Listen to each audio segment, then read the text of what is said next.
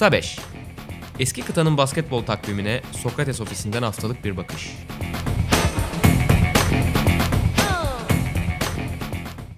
Merhabalar, Sokrates'in Euroleague podcast'i Kısa Beş'e hoş geldiniz.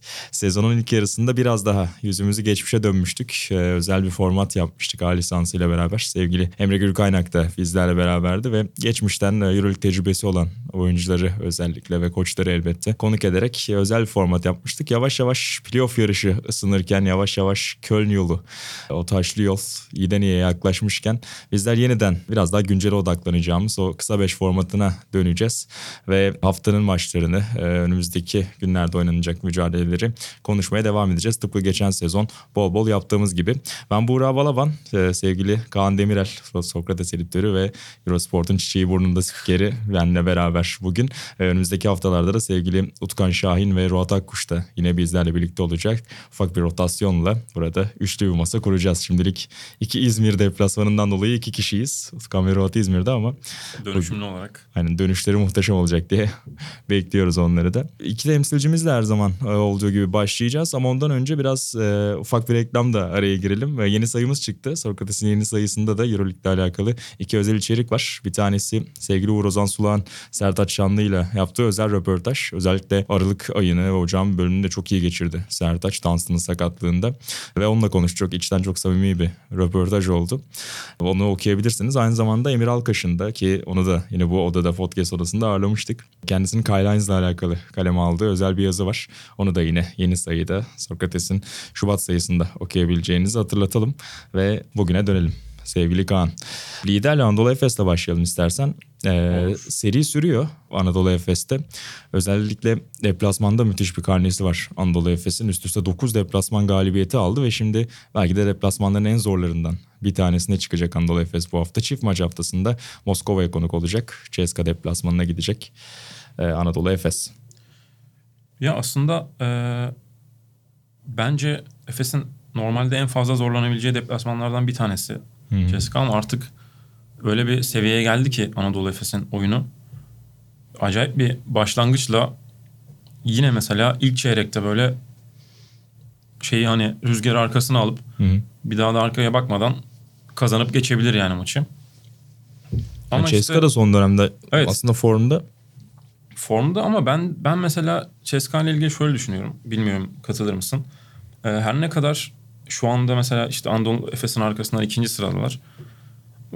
Çok fazla e, yani ligin sonuna geldiğimizde playoff'a doğru ikinci sırada kalabilecek bir takım gibi gelmiyor bana. Çünkü biraz fazla Mike James'e bağlı gibiler. Hatta yolda gelirken şunu düşünmüştüm. Şimdi mesela e, işte Larkin'in MVP olup olmayacağından bahsediliyor ki bence en fazla hak eden oyuncu. Hemen arkasında Mike James vardır. Ama e, Mike James ve Larkin arasında şöyle farklar var bence. Larkin takımı oynatabildiği için yani her zaman kendisini tamam çok iyi oynuyor ve e, tamamen onunla birlikte Efes hücumda her şeyi buluyor. Savunmada da aynı şekilde. E, ama Mike James'te takımı oynatmak çok yok bence. Hmm. Böyle bir problem var. O yüzden bunun sürekli olabileceğini düşünmüyorum. Efes de bence bu maçta e, bu konudan yani bu şeyden e, defodan yararlanabilir gibi geliyor. Bir de tabii ki işte Singleton'ın vesaire e, müthiş performansı Efes'i galibiyete götür diye düşünüyorum. Evet yani Singleton'ın e, özellikle hem kanat rotasyonunda hem de pota altındaki o değişebilir savunma yapısı Ceska'nın o sert savunması ki burada Sinan Erdem'deki maçta da görmüştük. Efes e, zaten uzunca bir süredir kaybetmiyor. Son mağlubiyetini yine Ceska'ya karşı almıştı. Buradaki son baskette bitmişti. Senin bahsettiğin gibi gözler yine Larkin James düellosunda olacak. Maçın ya buradaki maçın mesela hatırladığımda maçın genelinde e, biraz daha etkili oynayan taraf Shane Larkin'di ki o da böyle bir düellonun üzerine gideceğini aslında Euroleague takipçilerinin biliyor gibiydi. Özellikle ne zaman kenara gelse Ergin Ataman'a şöyle bir serzenişte bulunurcasına gerek yardımcı antrenörlere gerekse de Ergin Ataman'a e, neredeyse 40 dakika parkede kalmak istediğini göstermişti. Orada iki oyuncunun eline bir son top imkanı geçmişti aslında. Mike James potaya doğru yaklaşıp biraz daha geri çekilerek bulmuştu isabeti. Larkin ise özellikle Hines'ın da çok iyi savunmasıyla beraber kaçırmıştı son topu ve bir sayıyla kazanan Ceska olmuştu. Burada da yine yakın dişe diş mücadele görebiliriz. Ee, tabii geçtiğimiz yılki şam- e, şampiyonluk maçı da akıllara geliyor. Orada biraz daha bir adım seviye olarak düşük bir Efes vardı. Şu anda çok daha ileriye atmış durumda. Ceska neredeyse tamamen yenilenmiş bir e, ana iskeletle geliyor. İşte De Colo olsun, Rodriguez olsun birçok oyuncuyu değiştirdi onlar. Ama benim sene başındaki beklentime göre çok daha iyi durumda Ceska. Onu da söylemek lazım. Katılıyorum. Yani hani o değişimde biraz daha zorlanarak başlarlar gibi geliyordu bana. Onu iyi götürdüler. Şimdi Clyburn'un sakatlığının ardından yine acaba tökezlerler mi diye sorduk. Orada da Howard Sanros hamlesi geldi ki Daçka'da izlemiştik Sanros'u. Sonrasında bir iki yıl Yunanistan'daydı biraz e, en üst seviyeden, Euroleague seviyesinden uzaktaydı. Oraya da iyi başladı. Ondan da o kanat rotasyonunda iyi katkı alıyor Ceska. Bu yüzden de yine çok kolay olmayacak işler. Bir de yani geçtiğimiz yıllarda hep Ceska'nın, Emre El'in rakiplerinde şunu görürdük. Yani onlara karşı oynamak her zaman ekstra bir efor yakalıyordu oyunculardan. Burada da bir benzerini Efes'e karşı oynamak aslında birçok oyuncu için aynı şeyi yaratıyor. Yani Larkin'i durdurmak, Efes'i yenmek birçok takım için aslında ekstra bir yakıt anlamına geliyor. İşte İspanyolların kendi evinde Efes'i yenemediği bir sezondan bahsediyoruz. Barcelona olsun, Real Madrid olsun. Ee, Ceska bunu başarmak isteyecektir. O anlamda bir mesaj da vermek isteyecektir. Ee, o yüzden de zorlu bir maç olacak. Çetin bir maç olacak. Ee, Salı akşam oynanacak o mücadele. Diğer taraftan şunu da eklemek isterim. Bence Efes'in şu da rahatlatıcı bir şey Anadolu Efes için. Mağlubiyet En azından kredisi var. Evet ha, kredisi var. Yani mesela şimdi Misic falan geldi. Yani geri döndü sakatlıktan. Orada ben şey diye düşünüyordum işte bu gibi maçlarda mesela 5 top kaybı yaptı Misic. Hemen takıma uyum sağlayamayacak ya. Hemen Larkin'le o eski haline geri dönemeyecek. Kesin. Ama fazla süre verip mağlup olursak da krediyi kullanalım. Tekrardan Misic'i takıma e, Adapte işte etmek adapte etmek için gibi düşünülebilir yani. Evet yani playoff yolunda hani bir maçı iki maçı feda edip Evet. O uyumu tekrar yakalamaya hedeflenebilir Efes.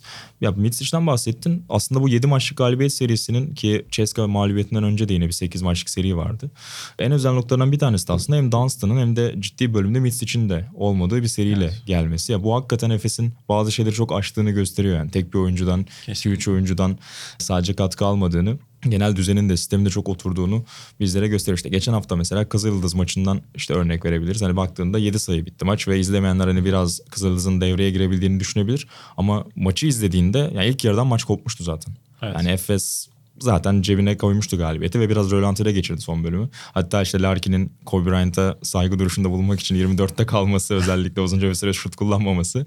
Hani neredeyse Larkin'siz e, son bölümü oynayarak şut anlamında şut opsiyonu olarak yine de kazanmayı başardı Efes. O anlamda hakikaten bir otomatik pilot durumu var. Bakalım Ceska'ya karşı ne olacak? Yani Ergin Ataman'ın da kafasında muhtemelen vardır. Yani İspanyolları deplasmanda yenmek konusunu hep söylüyordu. Yani Real deplasmana gitmeden önce işte diğer üçünde kazandık Madrid'de de kazanacağız demişti. Muhtemelen şimdi Ceska'ya da burada kaybettiği için hani orada o revanşı almak isteyecektir. Bunun bir benzerini hafta sonu Teksüt Bandırma maçında bile gördük aslında. Yani çift maç haftasına gitmeden önce biraz daha dinlenerek belki takımı işte Larkin'i birkaç oyuncu dinlendirebilir mi diye düşünüyorduk. Ama sezonun ilk yarısında Bandırma'ya kaybetmişti Efes. O yüzden de hani yani iki maç kaybetme lüksü olmadığını düşündüğü için kafasında bence bayağı Orada- neredeyse az kadroyla Kaybettikten Çıktı. sonra da sabah idman koymuştum. Evet değil mi? Doğru doğru iyi hatırladın. O yüzden hani onları ikili maçları çok düşünüyor bence Ergin Ataman. Ekstra Bence bir efor harcayacaktır e, bu maç. Yani tabii ki her büyük maç zaten koçların gözüne kestirdiği maçlardır ama Ceska'nın yeri bambaşka bence. E, hem Ergin Ataman'ın kafasında hem de Efes için. Salı günü Ceska ile oynayacak Efes. Sonrasında da Jalgiris'le oynayacak çift maçın diğer ayağında. Fenerbahçe'ye geçelim istersen. Onlar da yani o toz bulut biraz dağılıyor. Sezon başındaki o kara bulutlar diyelim. Yavaş yavaş dağıldı. Son 6 maçta 5 galibiyet var Fenerbahçe'de ki tek mağlubiyette yine Barcelona maçında geldi ki herhalde kimse çok ciddi şikayet etmeyecekti ki o maçta Evet. da aslında çok büyük bir bölümde maçın içinde kaldı Kesinlikle. Fenerbahçe. Bak onu da söylemek lazım. 6 sayıyla kaybetmişti zaten içeride o maçı. Fenerbahçe de çift maç haftasında Zenit ve Maccabi ile oynayacak. Zenit deplasmanı tabii burada çok talihsiz mağlubiyet alınmıştı. Hem Zenit maçı hem Valencia maçları çok avucunun içinden çok basit hatalarla Fenerbahçe'nin kaybettiği maçlardı. O anlamda zaten kağıt üzerinde de çok ağır basıyor Zenit'e son dönemdeki oynadığı basketbolla. Fenerbahçe Beko. Çarşamba ve Cuma günleri maçlarını oynayacak bu hafta. Zenit deplasmanında belki biraz daha az konuşabiliriz ama asıl mesaj belki de Maccabi Maccabi. maçında olacak. Yani Maccabi sezonun ilk bölümündeki kadar inanılmaz bir durumda değil. Yani son dönemde biraz vites düşürdü açıkçası. Maccabi işte son 7 maçlarında örneğin 4 mağlubiyet aldılar. Son olarak işte Bayern deplasmanındaki mağlubiyetleri örneğin bir soru işaretiydi. Bu hafta içeride ilk mağlubiyetlerini aldılar. Real Madrid'e kaybettiler. O maç da çok çetin geçti. Ee, orada biraz birkaç ipucu aldık bence. Maccabi'yi yenme yolunda. Yani sakatlıklarla falan çok boğuştu Maccabi evet. Onu, onu da söylemek lazım o arada ama yavaş yavaş sakatlar dönüyor. Aynı zamanda Evet. da transferler yaptılar. İşte Aaron Jackson olsun, Jalen Reynolds olsun hepsi kadroya girdi. Tabii Amare Stoudemire'ı da söylemek lazım ama hani ismi kadar büyük durumda değil Amare. Ee, Aldığı iki dakikayla. Aynen. o yüzden şimdilik çok büyük faktör olmasını beklememek lazım Amare'nin ama hani en azından rotasyonu doldurdular yani. Çok eksik çıkmıyorlar maçlara. Sezonun bölümünde 10-11 kişi malum maça çıktıkları olmuştu. Onları yenmek için bence şöyle bir formülü gördük Real maçın. Yani pota altını sağlam tutmak çok önemli. Çünkü Maccabi hakikaten pota altında çok eziyordu rakipleri. Özellikle pota altı savunmasında hep bir geri adım attırıyordu rakiplere ve yayın gerisinden daha çok şutları kullanmak zorunda bırakıyordu. Sezonun ilk bölümünde Tarik Black sağlıklıyken bunu çok daha iyi yapıyorlardı ama Black sakatlandıktan sonra da hem Hunter olsun hem oraya yardımcı olan işte AC olsun. Dört numaradan gelen yardım savunmaları olsun. Ee, onu çok iyi yönetiyorlardı. Real maçında mesela Tavares çok çok etkiliydi. Zaten 5 blok yaptı. Savunma tarafında da müthiş pota altını kararttı. Bir yandan da hücum tarafında hep işin içinde kaldı. İkili oyunlarla Tavares çok iyi kullandılar. Ondan önce işte Bayern mağlubiyeti diyoruz mesela. Yani Greg Monroe çok canavarca bir maç çıkarmadı. 25 sayı atmadı. Ama yine de işte aldığı 10 rebound, pota altındaki o etkisi, sürekli bir odağın orada olması Maccabi'nin savunma dengesini biraz bozdu. O anlamda bence pot altını kullanmak çok önemli olacak. Bence. Ki yani işte Veseli'nin durumu yani toparlanmış görünüyor döndüğünden beri Veseli. En iyi günlerinde mi? Değil. Ama değil. Yani bunu şuradan bile anlayabiliriz bence en iyi günlerinde olmadığını. Topsuluk hastayken e, mesela geçen sene nasıldı? Devamlı bir aleyup tehdidi vardı. Artık onlar yok ya. Yani Veseli'de ayakları yavaş bir. ikincisi e, mesela smaçlayacağı pozisyonlarda bile turnikeyle bitirmeyi tercih ediyor çoğu zaman. Bence bunlar e, Veseli için bu sezonun geri kalanında bir fotoğraf veriyor bize. Evet yani belki hani biraz daha o maç ritmine girdiğinde Evet. biraz daha kendini bulduğunda yeniden en azından hani bir anda Amare gibi dizleri olmayacak sonuçta. Biraz daha bir, bir sezon daha yakıtı olacak en az bence Veseli'nin ama Bence de. o hani o her topta uçan kaçan Veseli'den biraz bir yarım vites düşürdüğünü de göreceğiz gibi önümüzdeki sürece baktığımızda. Her şeyden önemlisi bence Fenerbahçe'nin reboundları bırakmaması lazım ya. Yani özellikle ofansif reboundda çok yani şöyle mesela top düşüyor. Fenerbahçe'den sekip sürekli rakibe gidiyor top. Ya da Hmm, havuzdaki toplar. aynen yani havuzdaki topları almakta zorlanıyoruz ve dönen toplarda baktığında işte istatistiklere yenilen sayılarda sürekli onlar ön planda. Hmm. Yani havuzdaki toplardan sayı yemeye devam ediyor Fenerbahçe. Orada biraz işte kısa yardımının da reboundu. Yani kısaların da o rebound katkısı önemli olacak. Yani Westerman gerçi birazcık onu Geç- yapmaya başladı. Şimdi onu diyecektim yani son maçta West Ham ona çok iyi katkı verdi. Alba'ya karşı sadece attığı sayılarla değil savunmada da o rebound katkısı büyük fark yarattı. Biraz daha belki hem Sulukas'a hem bir nebze belki De Colo'ya yani rica etme durumu olabilir Real Kovradovic'in. Kızdığında çok sonuç alamamış sene başında sonra takip eden maçta rica etmişti hatırlarsın. Belki yine minik bir ricası olabilir. Peki sana kısalarından. hazır konusu açılmışken onu sorayım. konusu. Her zamanki gibi. Yani podcast'e girmeden önce sana şeyi söylemiştim. Fenerbahçe'nin parkede kalan beşlerinden. Hmm. Dekolo, Sulukas, Kalenic, Datome ve Veseli beşi sürenin %25'ini almış Alba Berlin maçında. Hı. Sence Dekolo ve Sulukas'ın mı bu kadar beraber oynaması gerekir? Hı hı. Geri kalan zamanda ligin. Yoksa birinin daha fazla süre alıp o da Dekolo olur herhalde. 30 sayı, 35 sayı atıp Fenerbahçe maçı, maçları kazanma sen hangi senaryo sence daha doğru geliyor sana? Şöyle yani yani ben sene başından beri aslında benzer bir şey düşünüyorum. Ben Sulukas Dekol'un beraberken yani çok verimli olabileceğini düşünmüyorum açıkçası. Yani şey rolünü kabullenmezse Sulukas Dekolo tepeden ikili oyun oynayacak ya da birebir oynayacak Aizo. Sulukas da işte Datome gibi, Kalinic gibi kenarda alan açıcı nokta şutör olarak top Dekolo'nun üzerine oynanırken duracak. Eğer bunu kabulleniyorsa birlikte kalabilirler. Hani elbette savunmada yine zaaf yaratır ama en azından hücum anlamında diyorum. Ama onun dışında ya bana kalırsa ideal formül ikisini biraz daha böyle 7-8 dakika beraber kullanmak maksimum. Onun dışında da işte De Colo sahadayken Westerman ya da Nanil'den bir tanesi. Yine Sulukas'ta da aynı şekilde. Ee, onları tamamlayacak bir parçayı bence iki numarada kullanmak daha mantıklı. Ya Sulukas varken bizim biraz daha alışık olduğumuz hareketli Fenerbahçe hücumlarını görmeye devam edebiliriz. Ya da işte Veseli ile beraber biraz daha ikili oyun odaklı. E, Dekolo olduğunda ise abi bence o hareket çok zarar veriyor. Yani Dekolo hiç ona alışık bir oyuncu değil ve kendisini de ona adapte etmeye çok yanaşmıyor gibi geliyor bana. Yani çok rahat hissetmiyor gibi geliyor. İşte Alba maçında da birçok kez gördük. Biraz da işte hareket etmeye çalışırken kaybettiği toplar, işte Obradoviç'le olan iletişimi. Ki son bölümde hatırlayacaksın Alba maçının son e, birkaç molasında Jelko Obradoviç De Colo'ya döndü ve işte "I- isolation oynamak ister misin? Birebir oynamak ister misin dedi. İşte hani ona neredeyse hücumu sordu. Ne oynatmak istediğini. O kadar artık hani onun işin içine girmesi için biraz daha nasıl söyleyelim o alışılagelmiş tarzını bir kenara bırakıyor Obradovic. Ödün veriyor bir anlamda. Ee, bu bence yani çok da hani utanılacak ya da neden böyle oluyor denilecek bir şey değil. Yani böyle bir yıldız varsa yani ne olursa olsun çünkü durdurmak imkansıza yakın Dökolu'yu. Özellikle Evet. iyi gününde olduğunda. Bir noktada o çizgiye gelecek. Yani şutlarını bulamasa bile bir noktada potaya gidip faal olacak ve çizgiye gelecek. Bu da bir şekilde sana hücum başına işte bir buçuk iki sayıya yakın bir sayı getirecek.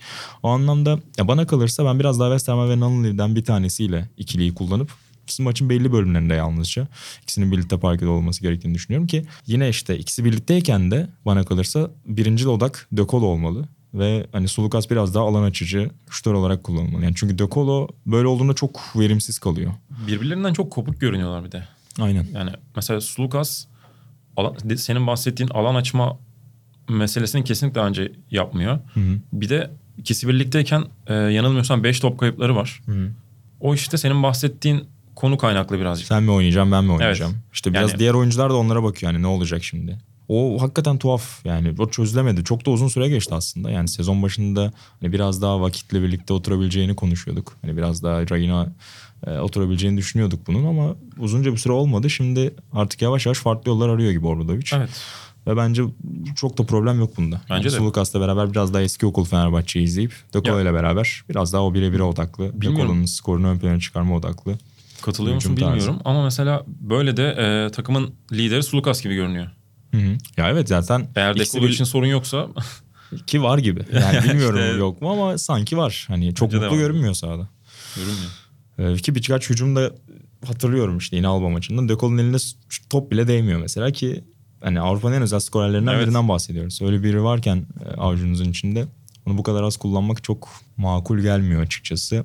Bana bakalım Cuma günkü o maçta Makabi'ye karşı ne yapacak? İşte biraz daha belki acaba işte Veseli ya da Thomas üzerinden daha fazla top, daha fazla hücum görür müyüz? Benim Makabi'ye karşı soru işaretim olacak Fenerbahçe için. Biraz daha o pot altını aktif kullanmak lazım. Makabi'ye tamamen teslim edip dışarıya püskürtülmemek lazım. Hani Makabi'nin kaybettiği maçlarda ben hep bunu gördüm. Yani pot altında bir şekilde varlık gösterdi Evet. rakipleri. Bir şekilde o savaşta geri adım atmayacaklarını hissettirdiler. Ve bu şekilde maçın içinde kaldılar. Bence Fenerbahçe de bir benzerini yapmak zorunda Fenerbahçe Beko'da bu hafta. Katılıyorum. Makabi'ye karşı galip gelmek istiyorsa. Diğer maçın da Zenit'e karşı olduğunu söylemiştik. Az önce bu arada Efes CSKA maçından bahsederken şeyi de atlamayalım. O deplasman serisi Efes'in 9 maça ulaştı demiştik. Sevgili Utkan e, bakmıştı sayılara. Geçtiğimiz yıl CSKA'nın 11 maçlık bir deplasman galibiyet serisi vardı. Ve bu yeni formattaki, e, kapalı lig formatındaki en uzun seriydi deplasman serisinde. Şimdi Efes orayı zorlamaya yelteniyor. Ama bunun için büyük bir engel var CSKA. Yani hem kendi rekorlarını korumak için hem de o mesaj için çıkacak CSKA maça. Bir de öyle bir rekabet Aynen. oldu Onu maçta. da öyle bir haftanın sayısı olarak iletelim. Sonrasındaki iki deplasmanı Efes'in Bayern ve Alba Berlin. Hani kağıt üzerinde galip gelmesini bekleyeceğiniz maçlar. O yüzden de o rekoru kırma yolunda en büyük sınav belki CSKA maçı. Bakalım Ya nasıl bu geçecek. deplasman serilerini atlattık. Mesela işte Bayern Münih, Alba, Maccabi deplasmanları var Efes'in. Oradan sonra kendi evinde 3-4 maç oynayacak. Sonrası bence çok rahat. Ligin sonuna doğru gelirken artık. Evet ondan sonra biraz daha rahatlayacak. Ki arada şimdi bu çift haftanın ardından ülkelerinin kupa maçları olacak. İşte Türkiye Kupası, diğer liglerde de yine kupa mücadeleleri olacak. O yüzden ufak bir soluk alacak Euroleague tarafında takımlar. Sonrasında da bahsettiğin seriyle birlikte sezonun son bölümüne doğru geleceğiz yavaş yavaş. Ee, Biraz diğer takımlardan da bahsedelim arzu edersen. Ya geçen haftanın en tuhaf bölümlerinden bir tanesi bence Milano Bayern Münih maçında yaşandı. Yani Milano'nun zaten bir süredir tepe taklak gittiğini konuşuyoruz. Evet. Sezon başındaki o ışığı tamamen kaybetti Milano. Ve Bayern Münih'e karşı da bayağı 20 sayıya yakın geri düştüler maçın bir bölümünde. Son çeyrekte adım adım geri gelmeye başladı Milano. Bayern tamamen hücumu unuttu. Hücumda hiçbir şey çalışmamaya başladı.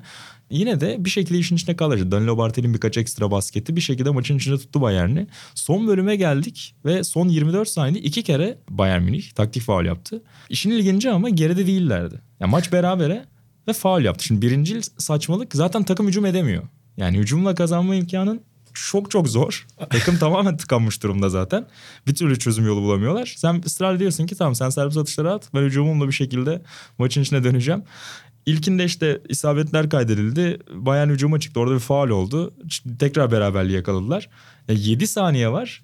Tam sağdan topu getiriyor Milano. Yine faul yaptı Nihat Çelovic. ya inanılmaz bir şey. Tam bir akıl tutulması. Servis atışları işte birini attı ikinciyi kaçırdılar. Sonra hücum reboundunu yine şey aldı. e, Milano. Bu sefer de faul yapamadılar. Cedovic son anda elini çekti. O- orayı gördüm Ya, özette. İnanılmaz bir şey yani. Hani tamamen yani ne olduğunu anlayamıyoruz. Sanki zorla maçı vermek adına çok ciddi bir efor harcadı. Yani Bayern yapması gereken yerde yapmayıp Ya akıl almaz bir şey yerde. ya. Hani hakikaten Ama çok orada acayip. anlamadığım şu var mesela ben e, özetten izlediğim için o Hı hı. faul yapma pozisyonları yok. Sadece faul atışlarını Son göstermişler. var. Kenardan gelen bir şey mi acaba yoksa e, kendi ben kendine biraz- öyle bir şeye mi girdi yani acaba Alman- Cedovic?